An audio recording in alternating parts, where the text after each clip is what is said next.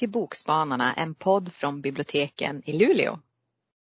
Och jag som pratar heter Magnus. Och jag heter Cecilia. Och jag heter Julia. Och temat för denna gång är ju strandläsning. Vad är strandläsning för dig? Jag säger snarare varför. Vad är strandläsning annat än sandkorn i historien, den narrativa prosan och, eller liksom sololjefläckar i typografin? Det kan väl vara, ja. Nej, fortsätt du. Eh, så där blir det ju rent praktiskt, men det är väl ändå som att eh, ordet strandläsning fortfarande kan, eh, ja, den har någon romantisk ära över sig för, för många ändå. Eh, för mig är, är, det, är det nog att, att det ska vara en, gärna en lättsam bok, men också att den, att den är lätt att bära med sig. Man kanske inte sticker iväg på, till stranden med en 400 sidors bok, eller vad tror ni? Definitivt att man gör det. Då kan man flyta ut till havs på den om man vill. Ja, och ha den som kudde kanske också man råkar dåsa Och för dig då Julia, vad tycker du strandläsningar? Jag tycker också det. Det ska vara någonting lättsamt. Man ska vara bortkopplad. Alltså en, en härlig Eh, pocketbok. Alltså inget mobilfiff, alltså flippande med mobilen eller någonting annat. Man är, strandläsning tycker jag, man är ledig. Det är inga krav. Man kan eh, sitta liksom en timme eller två och läsa. Det, vet jag, det är fläktar av vinden. Det, alltså, bara ren avslappning. Tänker jag. Är ni ofta, är ni ofta på stranden och har ni mer böcker då? Nu går det inte för mig när man har, när man har ett, ett, ett barn som ska bada. Då blir det ingen strandläsning för mig tyvärr. Nej, jag satt och tänkte på det, hur du löste det. Och jag känner, varför stranden när man har en balkong? Ja, jag håller nästan med dig Magnus faktiskt. Eller hur? Ja men nu, nu har jag ju, vad heter det, vi har ju flyttat till hus och nu har jag ju en, en hel baksida att förhoppningsvis sitta och njuta av och läsa böcker under semestern. Det kommer nog bli jättefint. Med utsikt över studsmattan. Mm. Boink, boink, boink. Du kanske ska prova poesi, något med rytm. det kanske är det rätta. Eh, när vi pratar om det här med strandläsning, då, då börjar jag ju fundera, vad ska man ha för bok? Och först var jag inne på Odysseen. Och då tittar folk liksom sådär på mig. Men alltså det är ju egentligen den ideala strandboken. Du har Troja, den är befäst.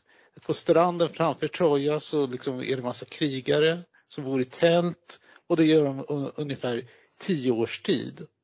Men sen, ja, de rostar ju inte marshmallows och de spelar ju inte volleyboll. De hugger ju bara huvudet av varandra så den var inte rolig. Så istället så valde jag något lite mer lätt och det är eh, Liva Bray som har skrivit boken Beauty Queens. Och Beauty Queens kan man beskriva ungefär som flugornas herre för flickor. 50 skönhetsdrottningar som tävlar i Miss eh, tonåring störtar på öde ö och ska överleva. Och frågan är, vad kommer hända? De lär ju inte svälta ihjäl i första taget eftersom de är vana vid en sån här nollkaloridiet. Men det är ju andra saker som ska ta slut. Eller kan ta slut. Eh, det som händer, det är ju att det uppstår då en ny samhällsstruktur och det, det är här speglingarna till Flugornas herre finns. Alltså en del av de mer diktatoriska eh, skönhetsdrottningarna, de fortsätter ju liksom i sin skönhetsdrottningsregim, drillar liksom de andra i att gå fram och tillbaka med liksom det här bandet de ska ha. Eh, andra skönhetsdrottningar drar iväg i djungeln och liksom blir helt förvildade. Och en del ligger liksom mer lite avslappnat på stranden och en dag så strandar ett sjörövarskepp som är fylld med eh, pojkbandspirater som deltar i en sån här reality-såpa. Och det är då det börjar hetta till. Man får lära sig viktiga saker som att Det spelar egentligen inte roll vad man älskar så länge båda två är med på det.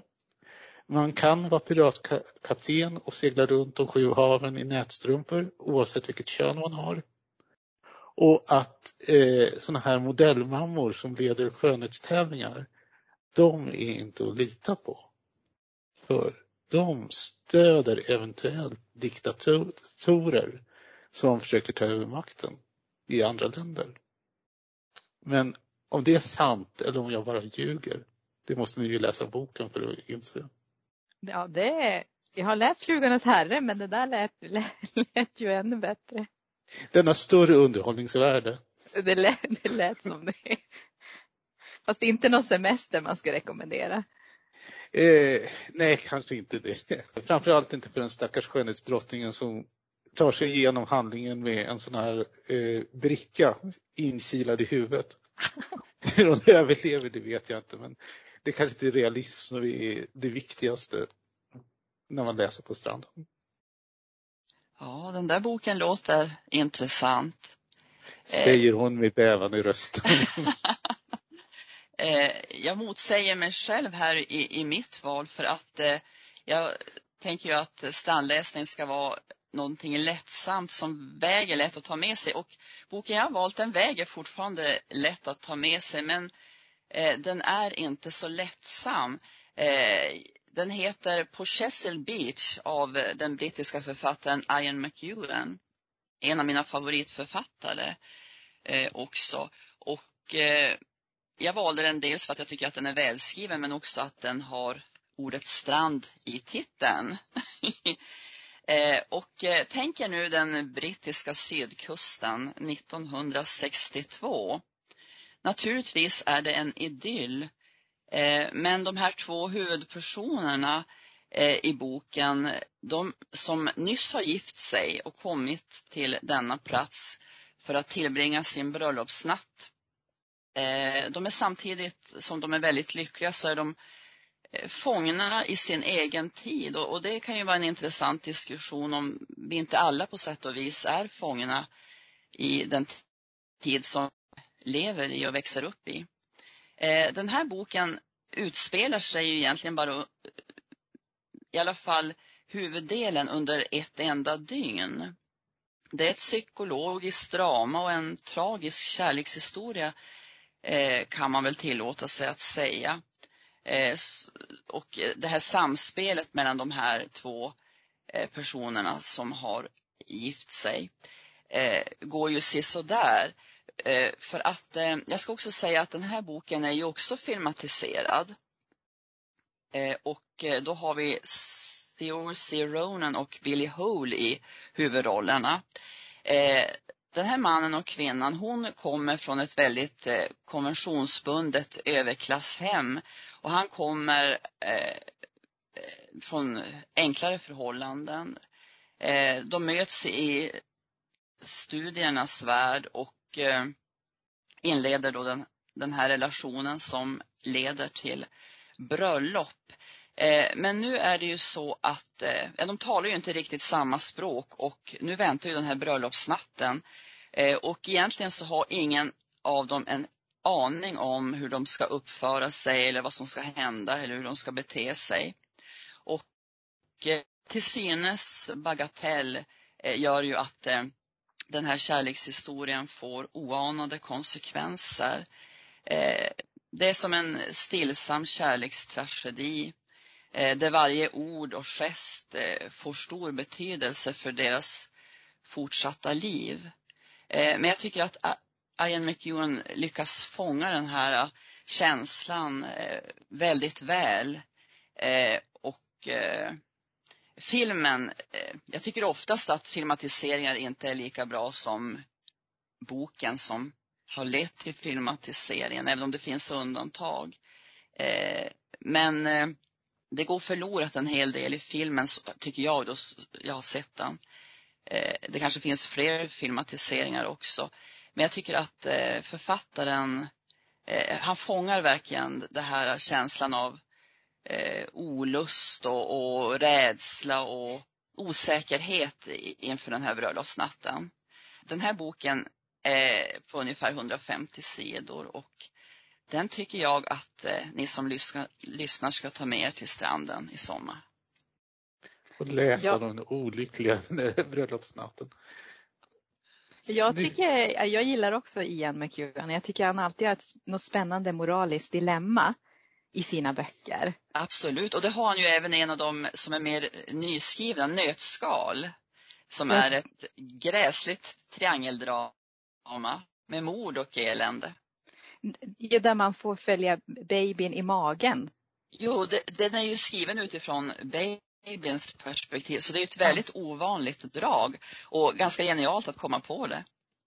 Men då ska jag få säga, jag, jag körde också som du Cecilia tänkte strand, strandläsning och då såklart, jag hittade en bok, Strandläsning av Oh. Emily Henry. Jag verk, verkligen liksom prickade in, prickade in temat både med, med, med titeln och handlingen i den boken.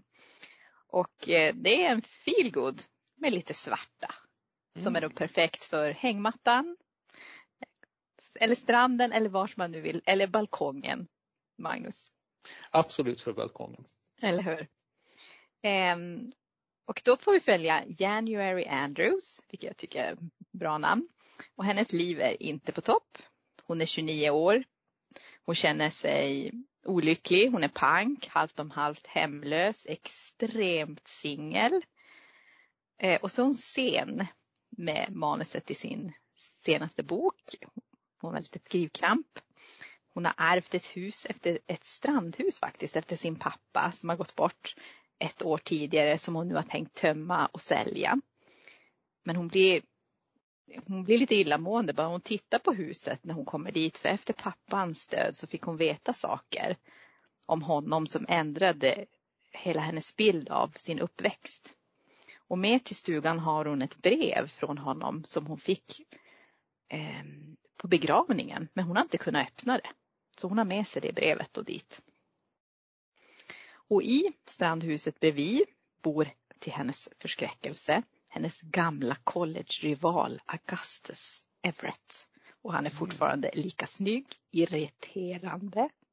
Och han Jag börjar ana har en, eller hur, en framgångs, han har en framgångsrik litterär debutbok i bagaget.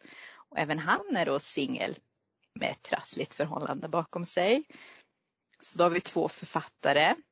En som skriver roma, eh, så här, eh, romantik. En som skriver lite litterärt. Båda med skrivkramp.